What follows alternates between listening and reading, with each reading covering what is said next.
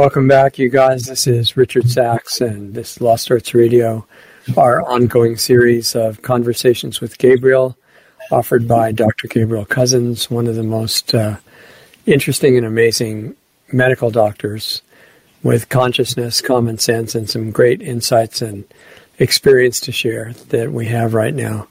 And he's going to go into some unusual new territory today that I think we'll get a lot out of. So without further ado, let's bring him on. Welcome, Dr. Cousens. Okay. Thank you. And we're going to do what we always do. We start with a prayer merging the heavens and the earth. And then we do dancing for three minutes as we dance for spiritual joy, which is extremely important in these extremely difficult times. Um, and then we'll meditate for a few minutes to kind of help remember who we are. And then we'll launch into love is the fountain of youth. Okay. So, let's start with the prayer. Uh, again, I, Ashimiku Kurushabrihu Ushimate. Be ilu ar imu laihat. Shamuki Pabovke. Yidashlam Shem Kusrael Kolam. Amen. And now, a little bit of dancing. And we're dancing for spiritual joy. Okay.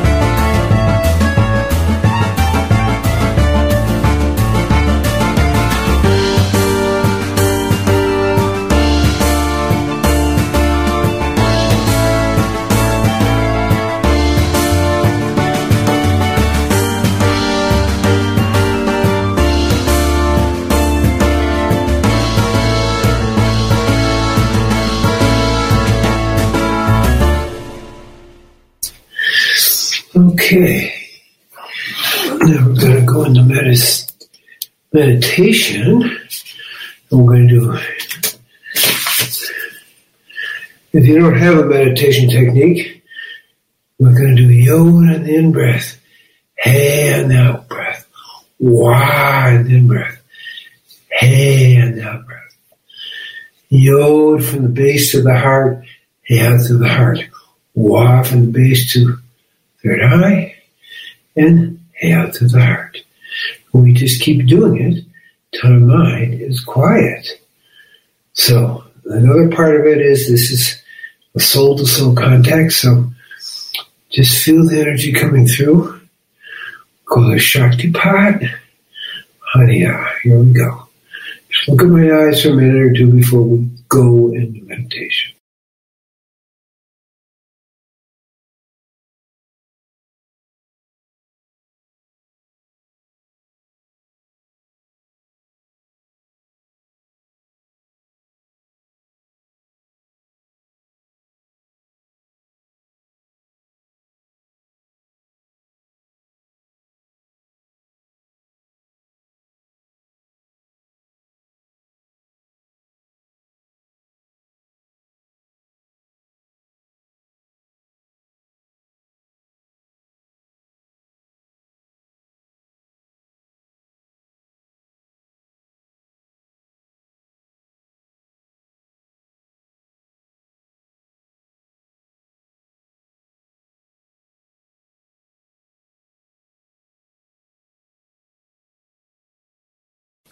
meditation.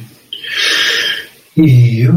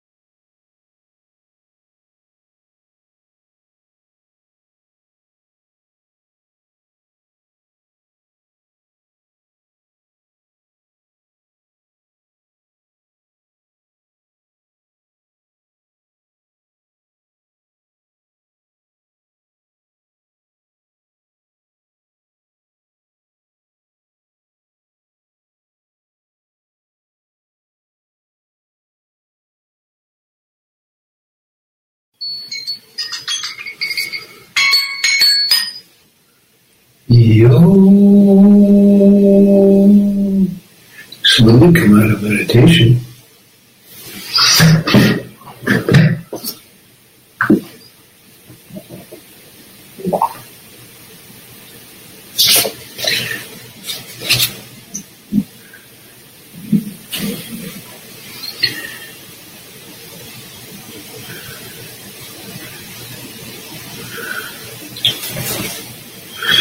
So, I'm going to talk about love is the elixir of life. It's the fountain of youth. Now, I am not actually saying it as a metaphor. I'm actually saying something a little different. I'm saying it is. I'm saying that people in long term loving relationships have a 49% less chance of dying. Some people who are connected with a lot of social relationships and you know with intimate friends have a 45% uh, less uh, percentage of, of dying. You know, they live that, they live longer. And, Uh, diet and exercise do play a role. And then, but they're not as important as this. Mean, this is the kind of missing ingredient that, that goes on here. So I want to just kind of talk about that. You know, it's, it's, it's, and it's committed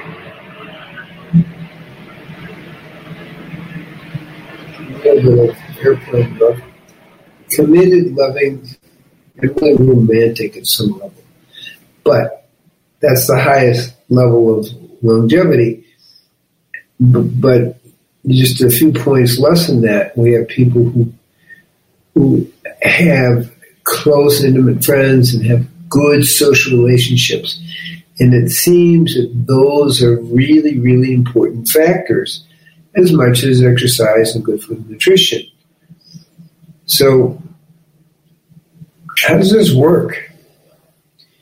Well, what we're looking at is that the, this positive social interaction, I'm going to kind of leave it at that level uh, rather than you know, necessarily an intimate relationship, but a positive social interaction releases a hormone called oxytocin, okay? The elixir of youth. That's how I call it. Because oxytocin is anti-inflammatory. It uh, actually activates the development of, of uh, new brain cells, new neurons. Okay, that's pretty important. It reduces pain, helps bone growth, prevents osteoporosis, makes people happy, decreases cortisol, which is stress hormone, which also causes osteoporosis, and increases the, you know, the dopamine, which is the kind of uh, activates the uh, pleasure centers. Um, and it decreases most chronic diseases because of that. We, we know that people with cancer, those who are in good, loving relationships, have a much higher survival rate for the same type of cancer. All of this is real research. Um, and that brings us to Shakespeare. And uh, Shakespeare in, in the uh, play Taming of the Shrew, the quote is, Frame your mind to mirth and merriment, which bars a thousand harms and lengthens life. So Shakespeare kind of figured it out. Okay? So basically, people who are married in a healthy, loving relationship have a less risk of heart disease and cancer and Alzheimer's disease. That's very important depression, and it's telling us a message. I mean, this really makes a, uh, it's one of the drivers for long life. And again, if you're not in a close, intimate relationship, the research shows one or two special friends or five more intimate friends. Then there's an outer circle of 150 friends, something like that. Also has that effect of, you know, at least a 45%, uh, not 49, but that's still pretty close. Okay, so that's the the the key. It lowers the mortality risk. And that's kind of what we're talking about. And again, don't have to be happily married. You could have a network of good friends, two intimate friends, and three, uh, you know, really five really close friends. And I'm talking about the risk of early death. So people who are depressed, people who are alone, people who are, they do a, have a higher percentage of early death. So, and then the third uh, kind of component is, you know, the two sets of kinds of friends, but also being conscientious. The, the research from a variety of studies is people who are conscientious, pay attention to the details of their life, actually do live longer. And that, that that's about a 44% decrease in mortality risk. So that kind of gives us a little bit of a, of a clue. But uh, the oxytocin is the key. It's you know it's about relationship. It's about even with animals and humans when they stare and have a close connection, stare at each other's eyes, it raises the oxytocin. And uh, that was uh, reported in the, in the, in, the, Journal of Science, 2015. So this is really interesting to think about. Now, when you, why is this important? Why are we talking about this now? Because the world is making every effort to keep people separated and apart and in fear and in anxiety. Antithesis, and I say it again, the antithesis of uh, what it needs for longevity, love, and well-being. Fear and anxiety. Okay?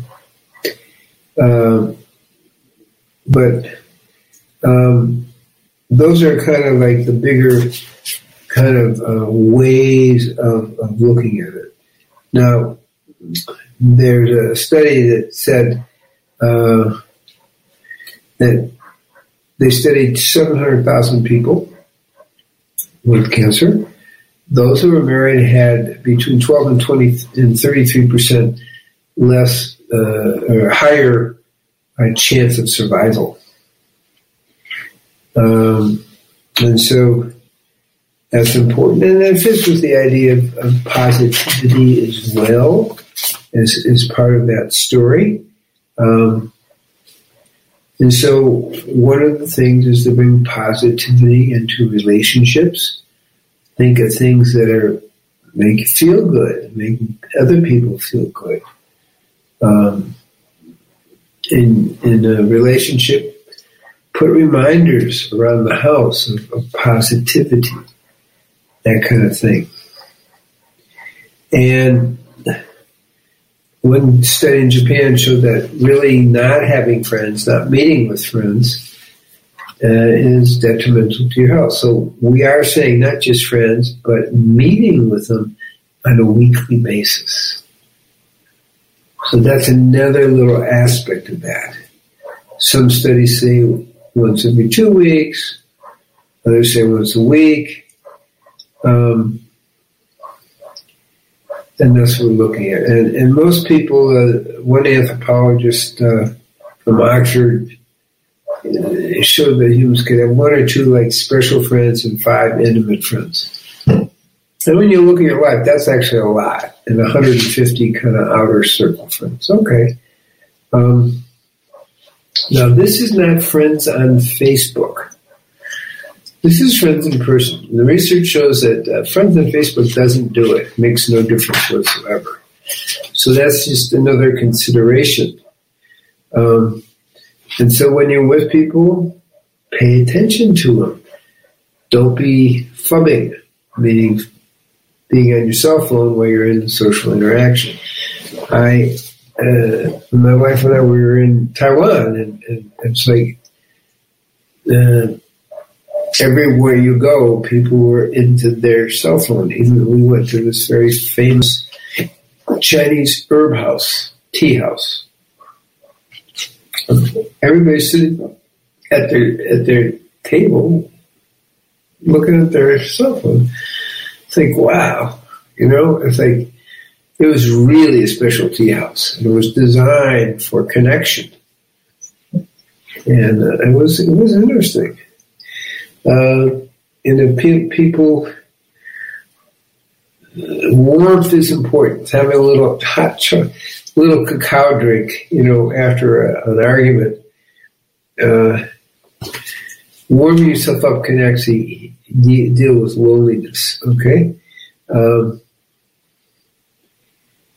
uh, so people feel more uh, trusting when they're warm and comfortable. Okay. Uh, now, and it's a conscientious people eat a good diet, exercise, and meditate, and do all those things. So those are all kind of uh, important parts of the, of the story. So the research also shows that happy relationships are more important than work uh, or you know success in that way. So for for happiness, um, the research clearly shows that lonely people have more health problems. Uh, men who had a good relationship with their mother, this is another set of combining a variety of research here, were less likely to develop dementia and more likely to have professional success. So it's a good for men, good relationship with uh, with the mother. I think women's more with the father, uh, and the quality of the relationship is more important than the quantity of the relationship. Okay, so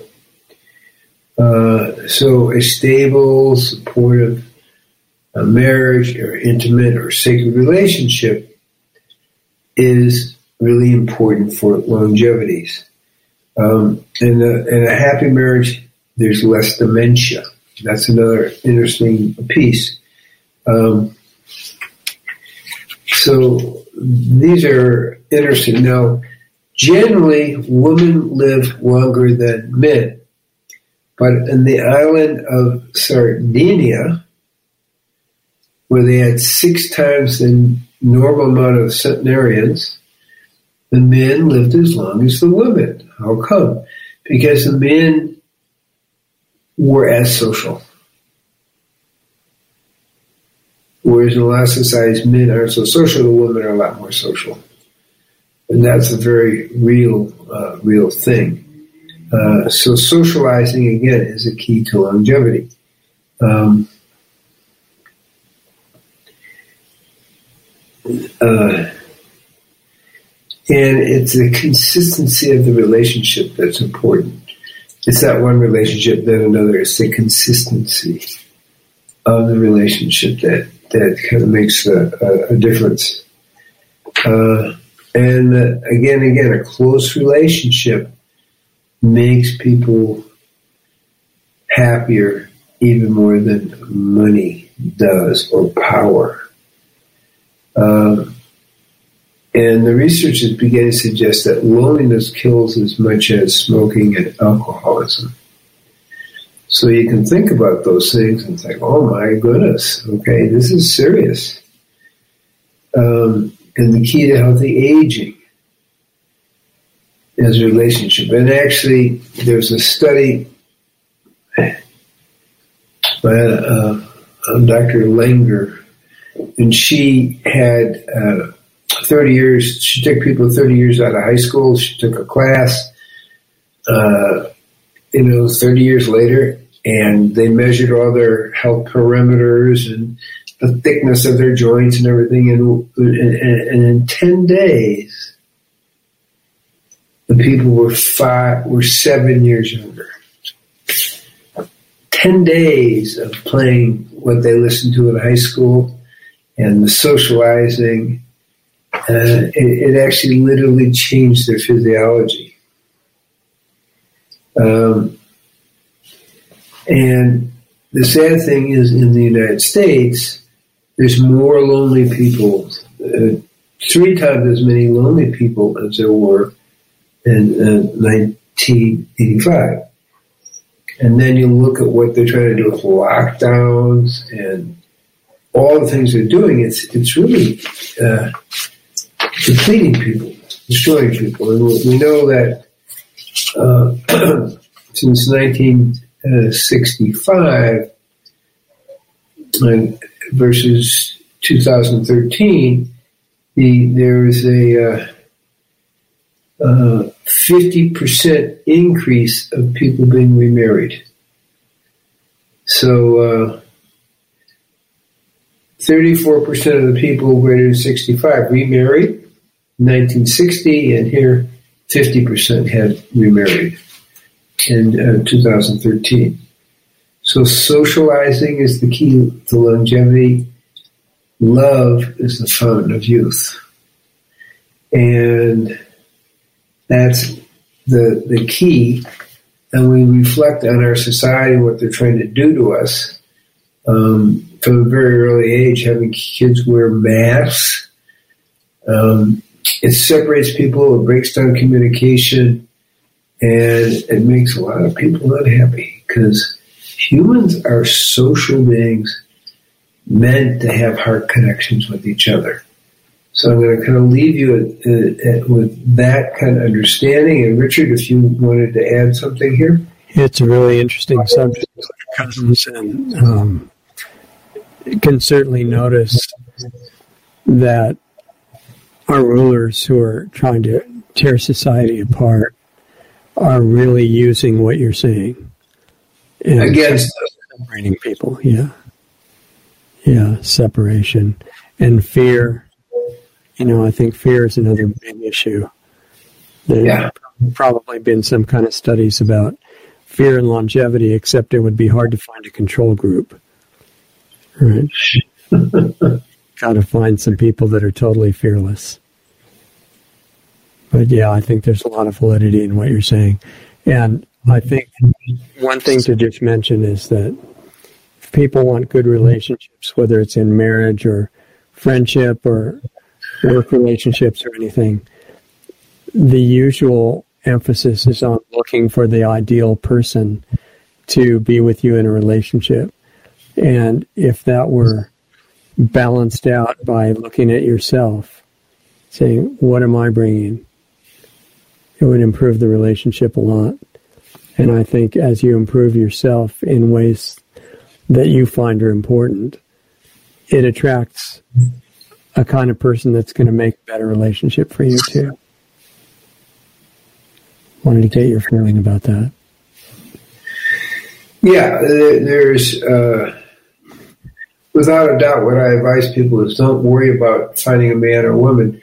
Work on yourself, and the right person will be drawn to you. That's right; they'll find you. Right.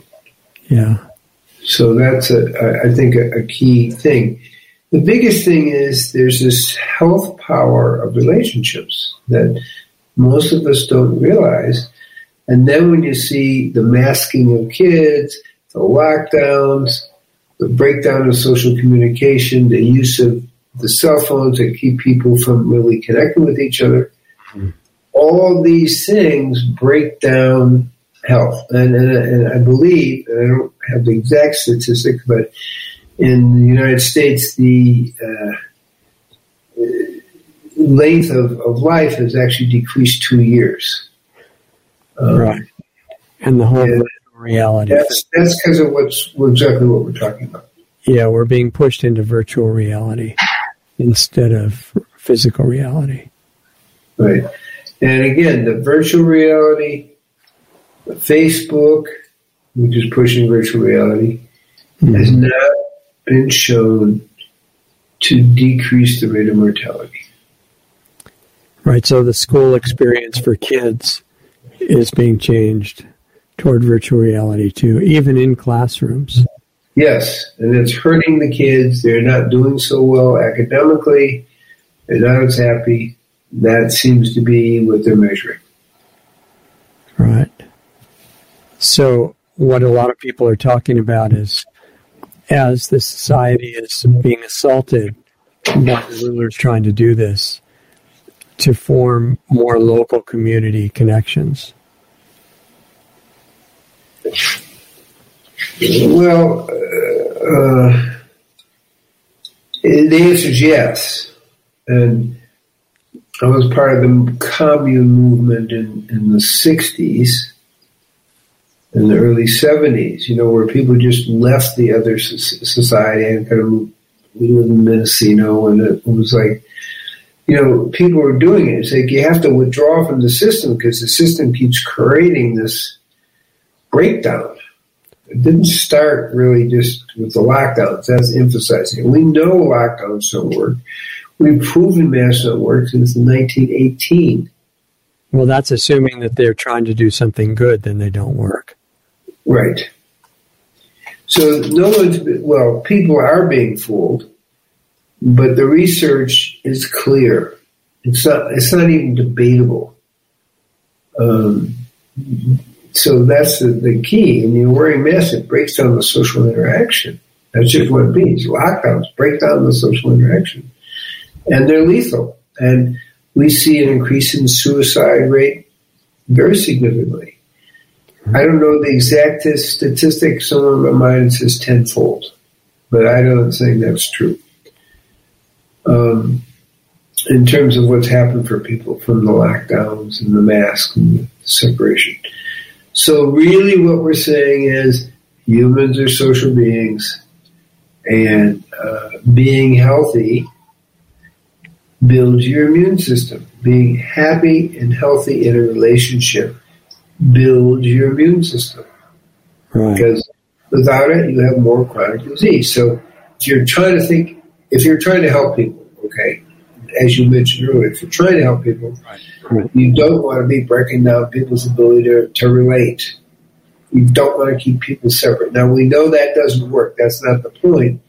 The point is you go out of your way to to look at the research in a, a real way and say, no, we need people need to socialize, people need to connect um, as part of healthy development. And this is really important for little kids too. So find extremely ways, important. Find ways to not turn the kids over to the school system. Yeah, um, kids need uh, to socialize.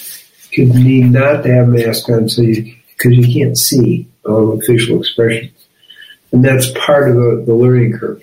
I think uh, the research is suggesting somewhere uh, kids lost a half a year, some a year, in just the, the two years of lockdown.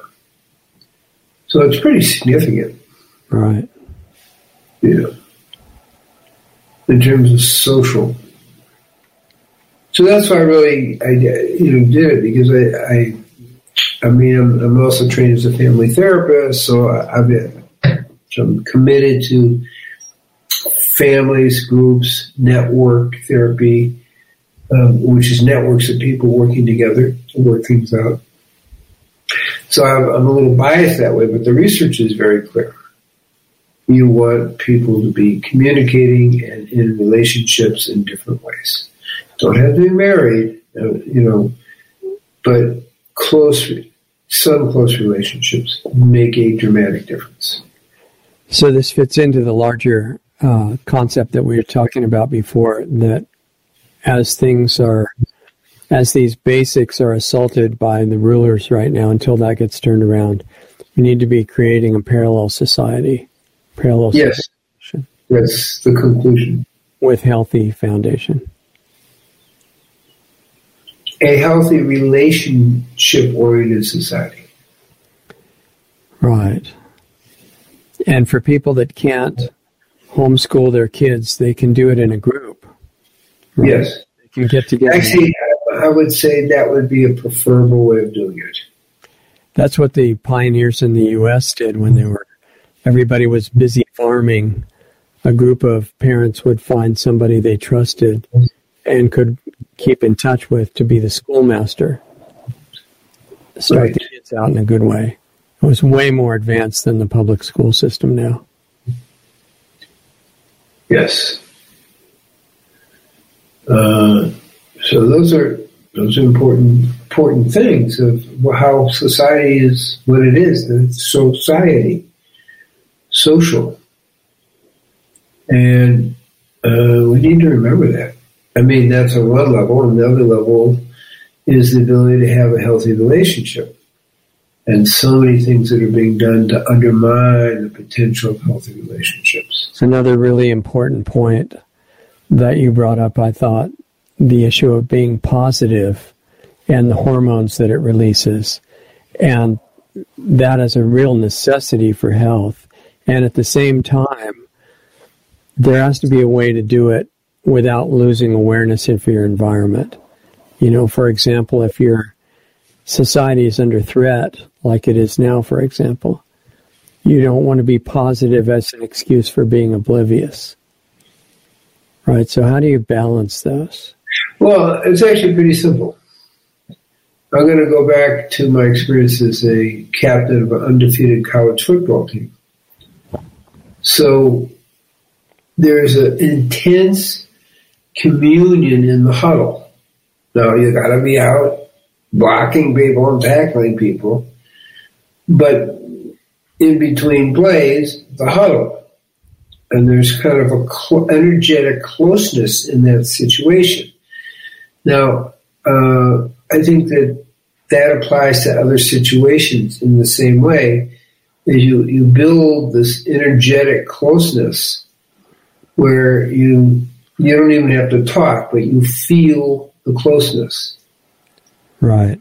And, and that's one of those people in the huddle are aware of the other team on a really deep level because they know what they're going to do and how to counter it and stuff like that.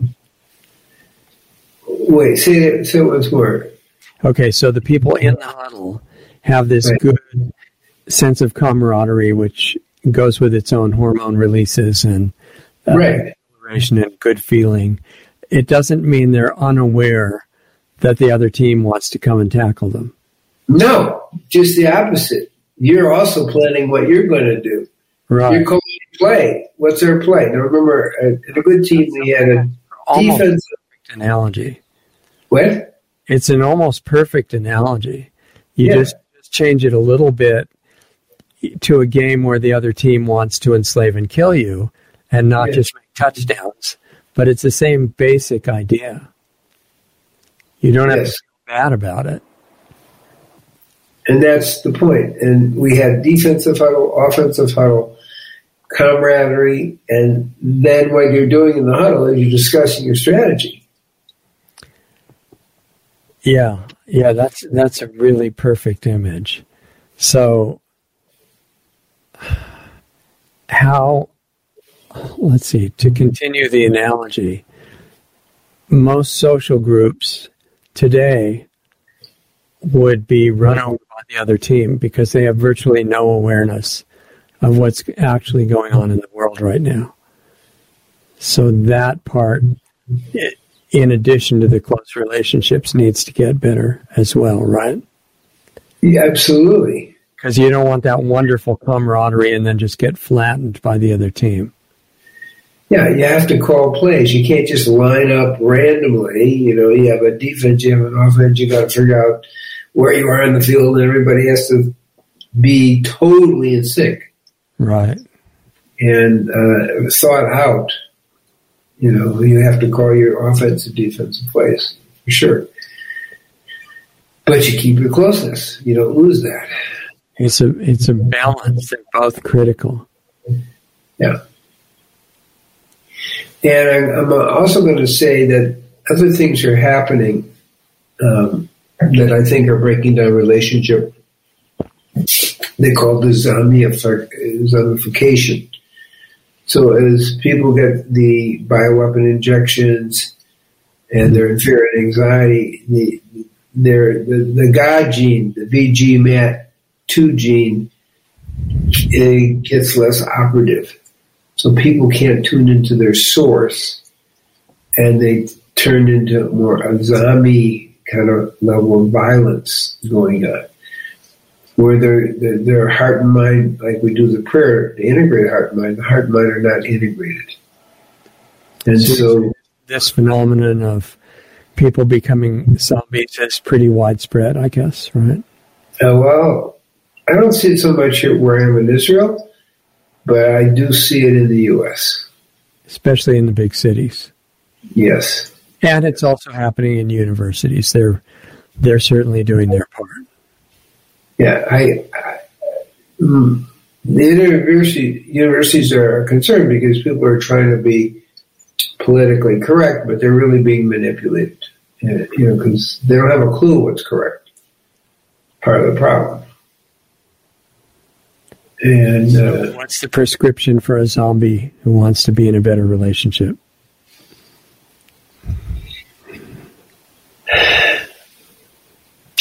It's a hard one. And the, the answer is is that once the zombification has happened, which means there's a breakdown in the in the brain, mind, heart function, you actually have to work individually with people or group with people with the consciousness of rebuilding the brain, mind, heart connection. So the zombie has to, without the faculties being clear, they have to somehow get in touch with the desire to not be a zombie anymore. Well, that, and they have to have other people they trust who can guide them as well. Right. There has to be some humility in the process. It's a very serious problem because yeah. more and more people are losing their grip on that. So where do you where do you get humility? Where do you find people with humility and get it for yourself?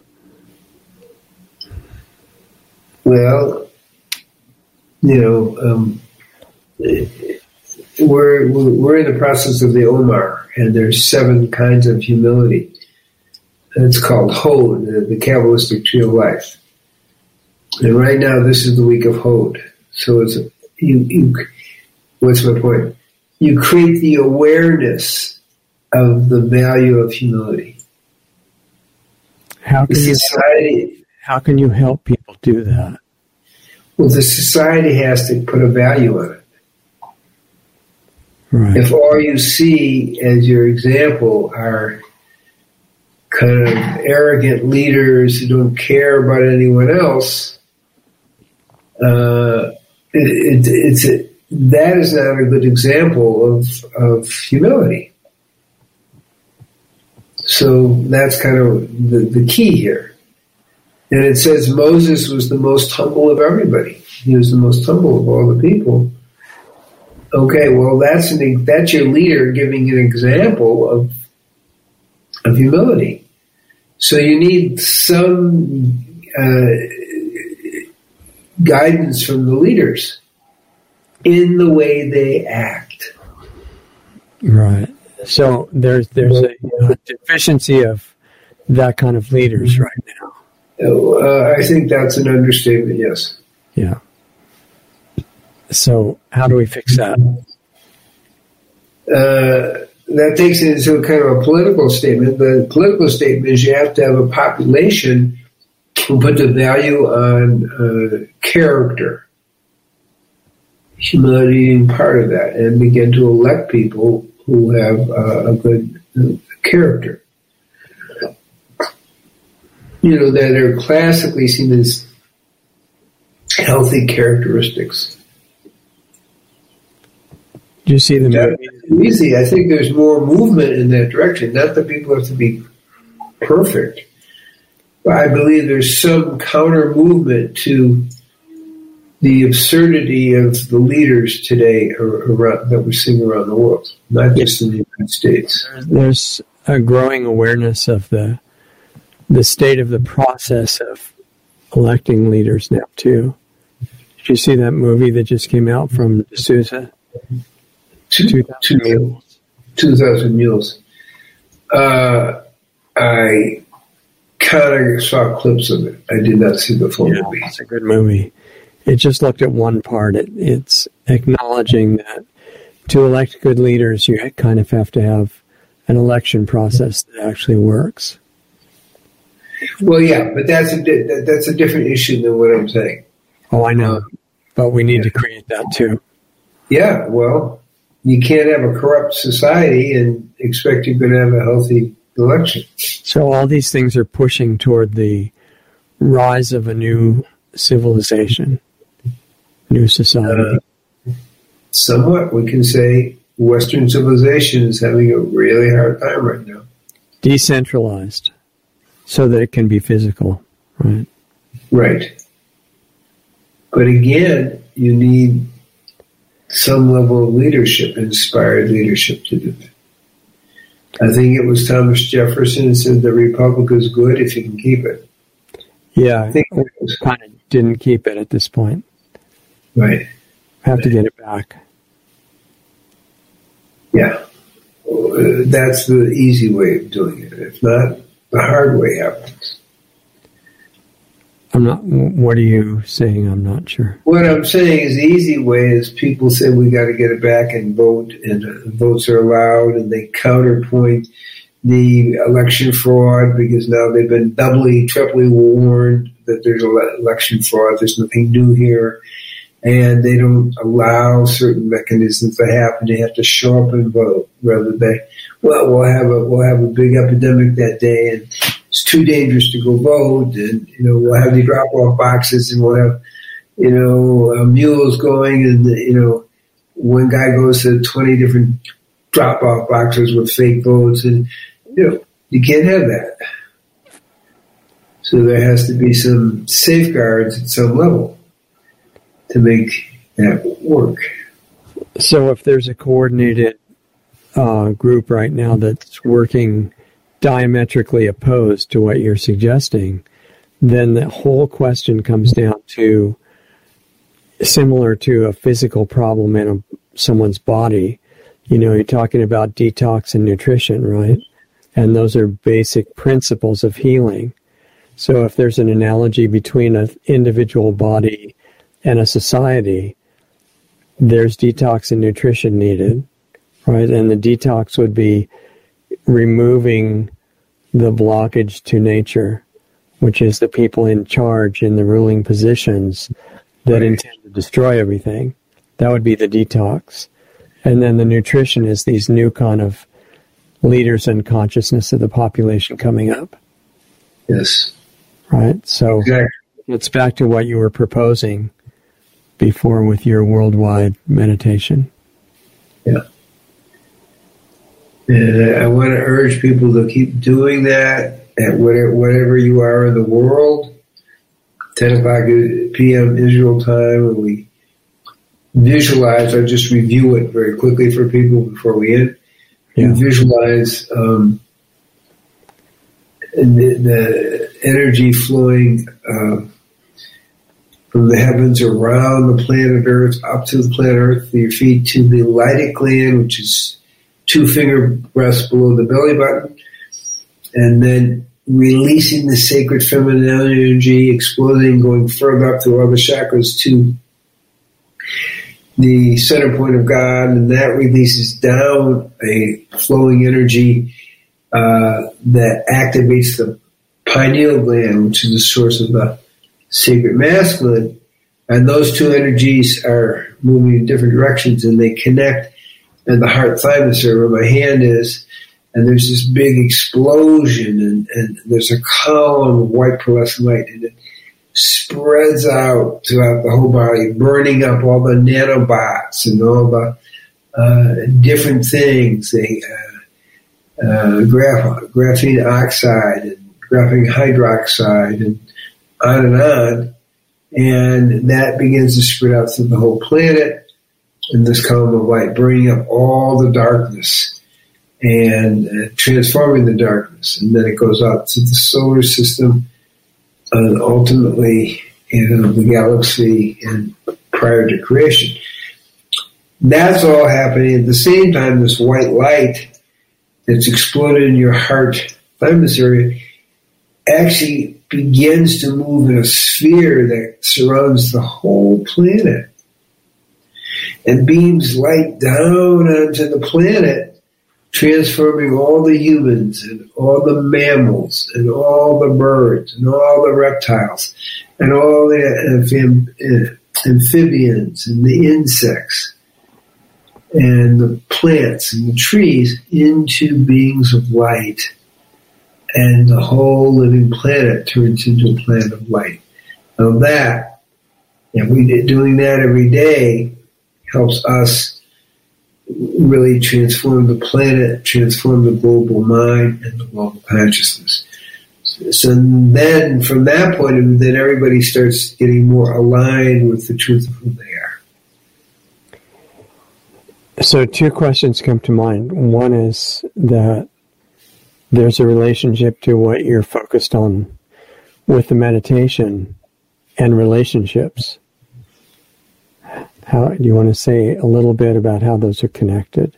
Well, the the whole point of uh, not the whole point, but a major thing about relationships is that relationships, two people come together to help people, each other evolve spiritually. So when you create the space for the other to really be themselves within that sacred relationship, they evolve and they create the space for you to be uh, that safe space for you to evolve spiritually, and you support each other in your in, in the spiritual evolvement.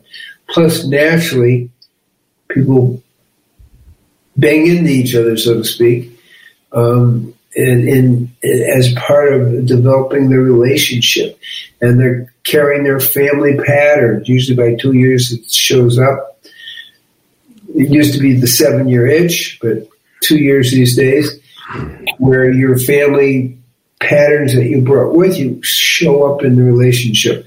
And then you have this wonderful opportunity to work it through because you build up enough trust in the relationship that you create the space for that person to do that healing.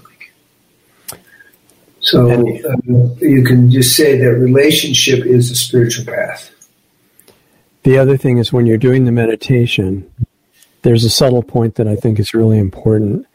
Um, you can do it in a way where in the back of your mind you're thinking, I'm just doing this little thing, you know, to feel better, and this is my belief versus no, I'm doing something that's having a really deep, powerful effect. And there's some level on which when that shifts, their effect on the outside starts becoming more visible. Right. You're, you're literally affecting the global mind at that point. Yeah. So how do you make that more real? Uh, well, there's been over 300 studies that kind of suggest that it is real. For the individual, how do you get them more into the experience that this is uh, really something happening? I think, in my experience, in doing this, so we've had a Peace 21 meditation since 1985, so that's 35 years, 37 years. And when people do it together, even in small groups, there's a sense of well-being that happens that is the automatic positive feedback. Even if you're, you know, three people or five people, ten people, twenty people, you know, it's still going to, it works. A hundred people, it still works. So that's how you do it. You get people to do it and draw people, other people into it, and the positive experience of that then helps magnetize more and more people. So this sounds almost like the real version of what you might call a church or a temple, right? It's a gathering. Yes, yes, yes, and and there is some research that shows that people who go to temple or church do have better health and have less divorce Right. So when you're advocating worldwide participation in the meditation, you're talking about a form of that kind of uh, what would it be called a church or a temple or something you know it's it's like on a universal scale. Yeah well you're you're joining in the global mind. You're not necessarily in the same space but you can be once a day can meet for 10 minutes or 15 minutes that's going to enhance everyone's life. Right. So you can be doing both the physical new community that you're talking about starting wherever you live. Yes. At the same time, the global connection. Absolutely. That's just what does happen. Right.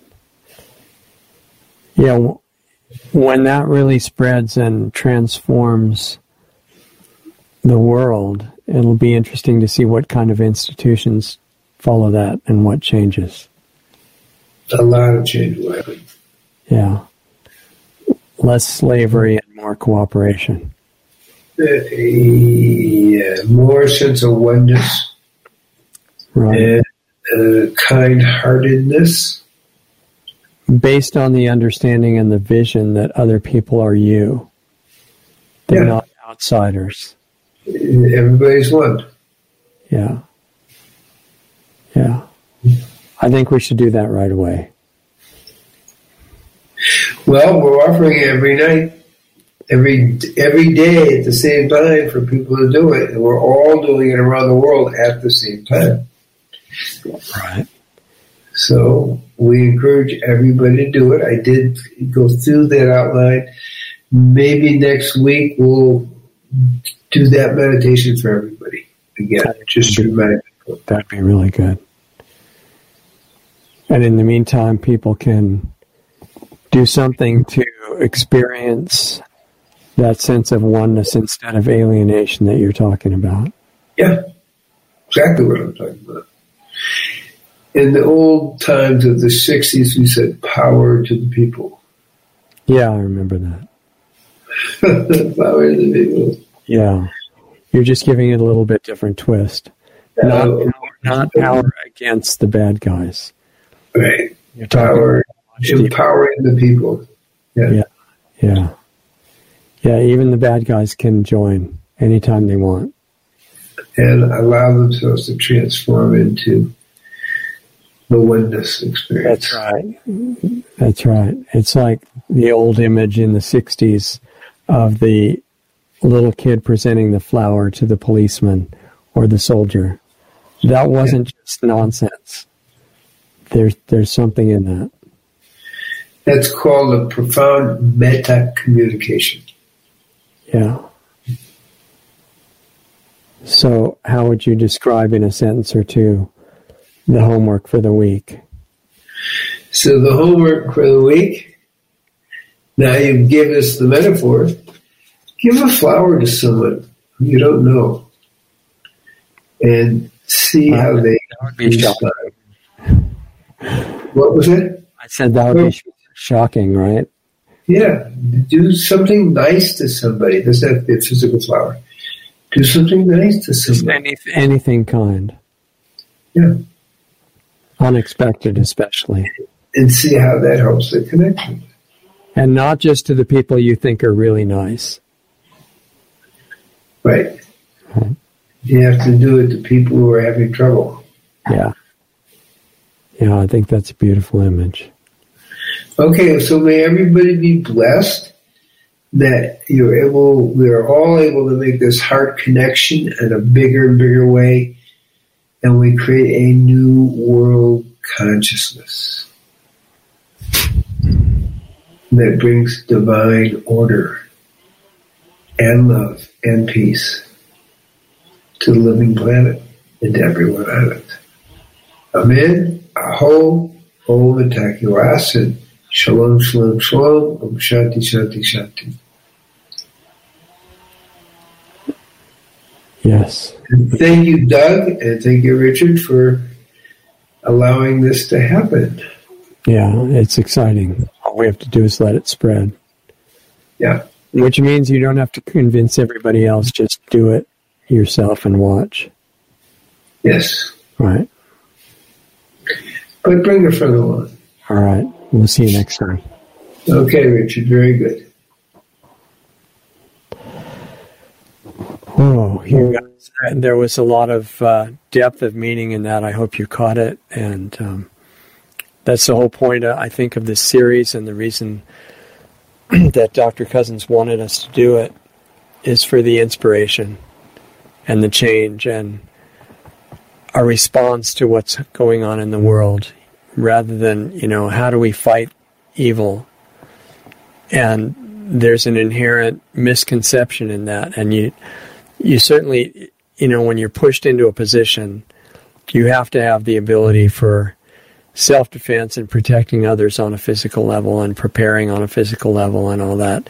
But what happens on the physical level, it's been largely forgotten that that is determined to a great degree by what you do internally.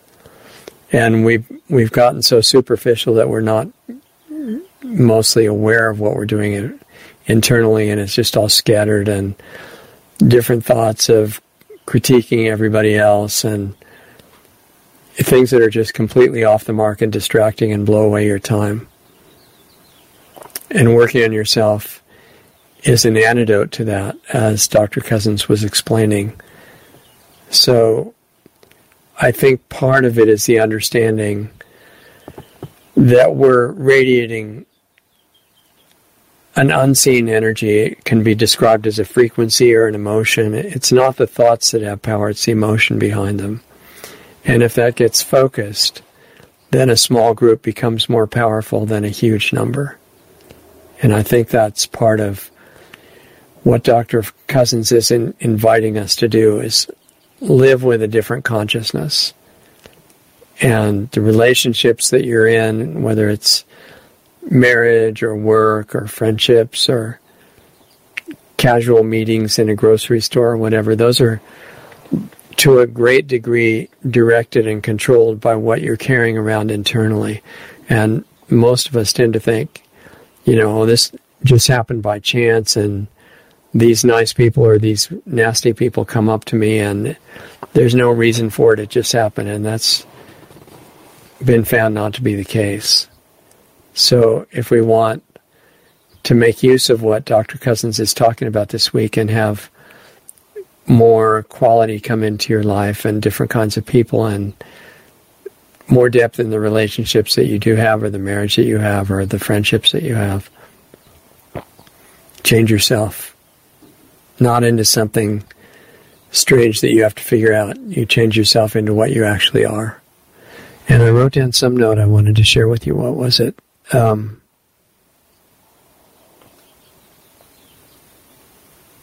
well, it was the, the connection between the quality of the relationships that you're in and what you're doing inside.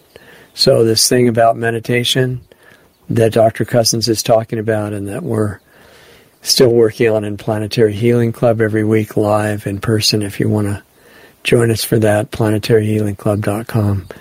That's not something shallow that you just do externally for a few minutes.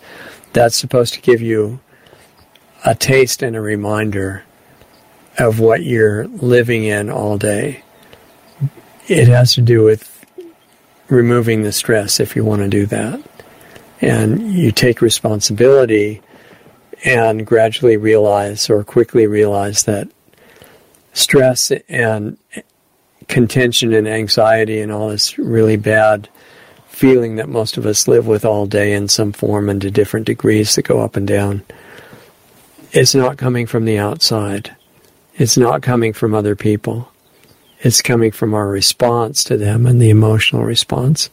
And what the meditation signifies is you're going to change that and relax it and get in contact with who you've always been, but we kind of forgot and that's contagious. So if you want to really contribute to the outside world situation, in addition to the outer projects that you're doing and physical things you're working on that are really good, those are empowered by what you're doing internally, and it's a good time to get aware of that. You're in some kind of meditation all day. Everybody is. And we're involved in prayer all day. Everybody. Atheists, Christians, Buddhists, Jews, uh, you know, no matter what belief system you've got.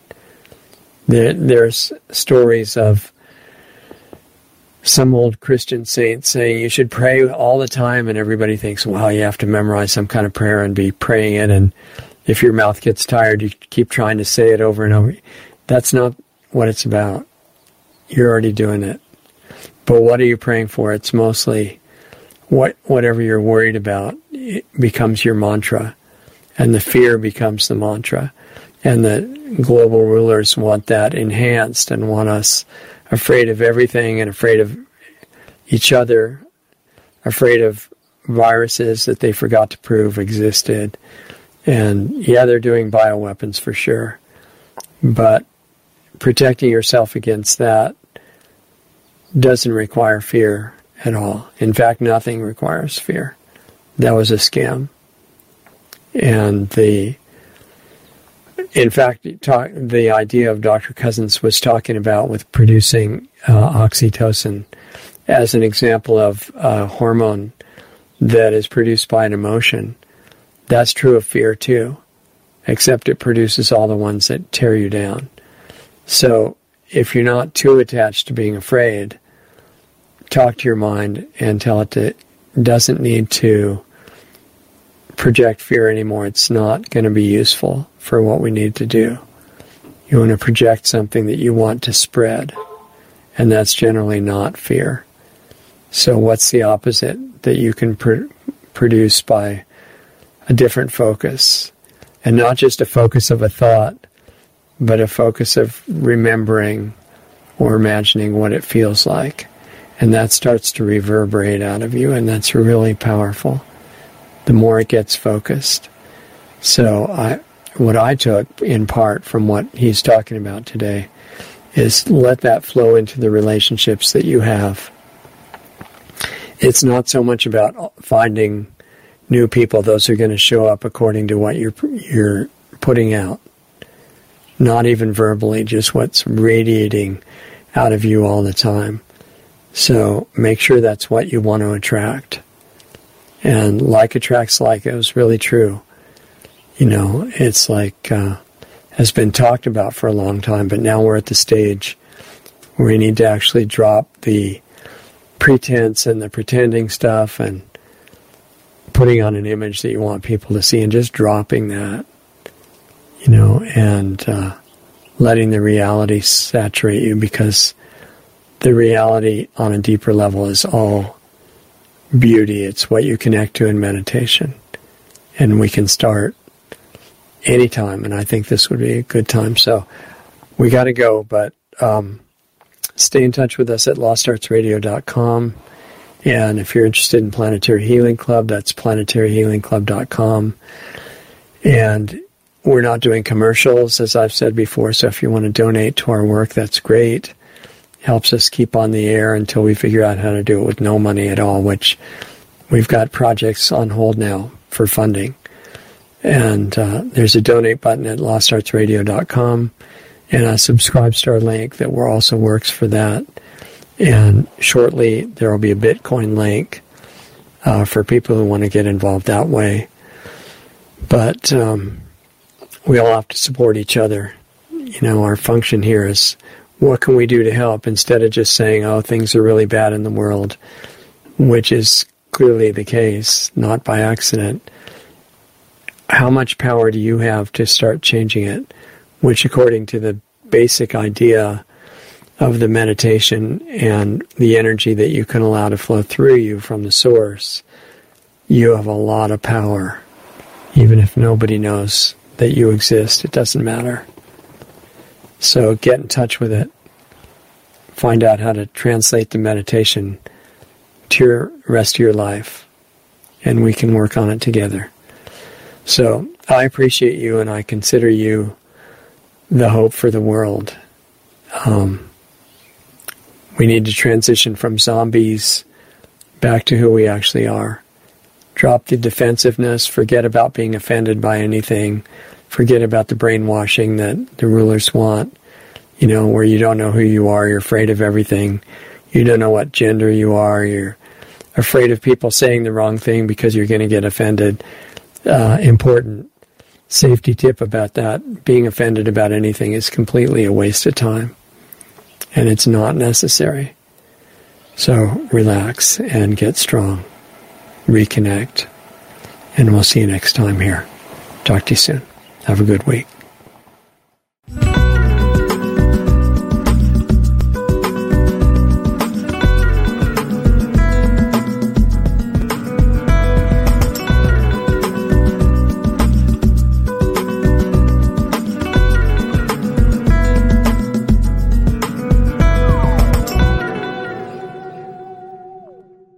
Judy was boring. Hello. Then Judy discovered ChumbaCasino.com. It's my little escape. Now Judy's the life of the party. Oh, baby, Mama's bringing home the bacon. Whoa, take it easy, Judy. The Chumba life is for everybody. So go to ChumbaCasino.com and play over 100 casino style games. Join today and play for free for your chance to redeem some serious prizes. chumba ChumbaCasino.com. No purchase necessary. Void where prohibited by law. 18 plus terms and conditions apply. See website for details.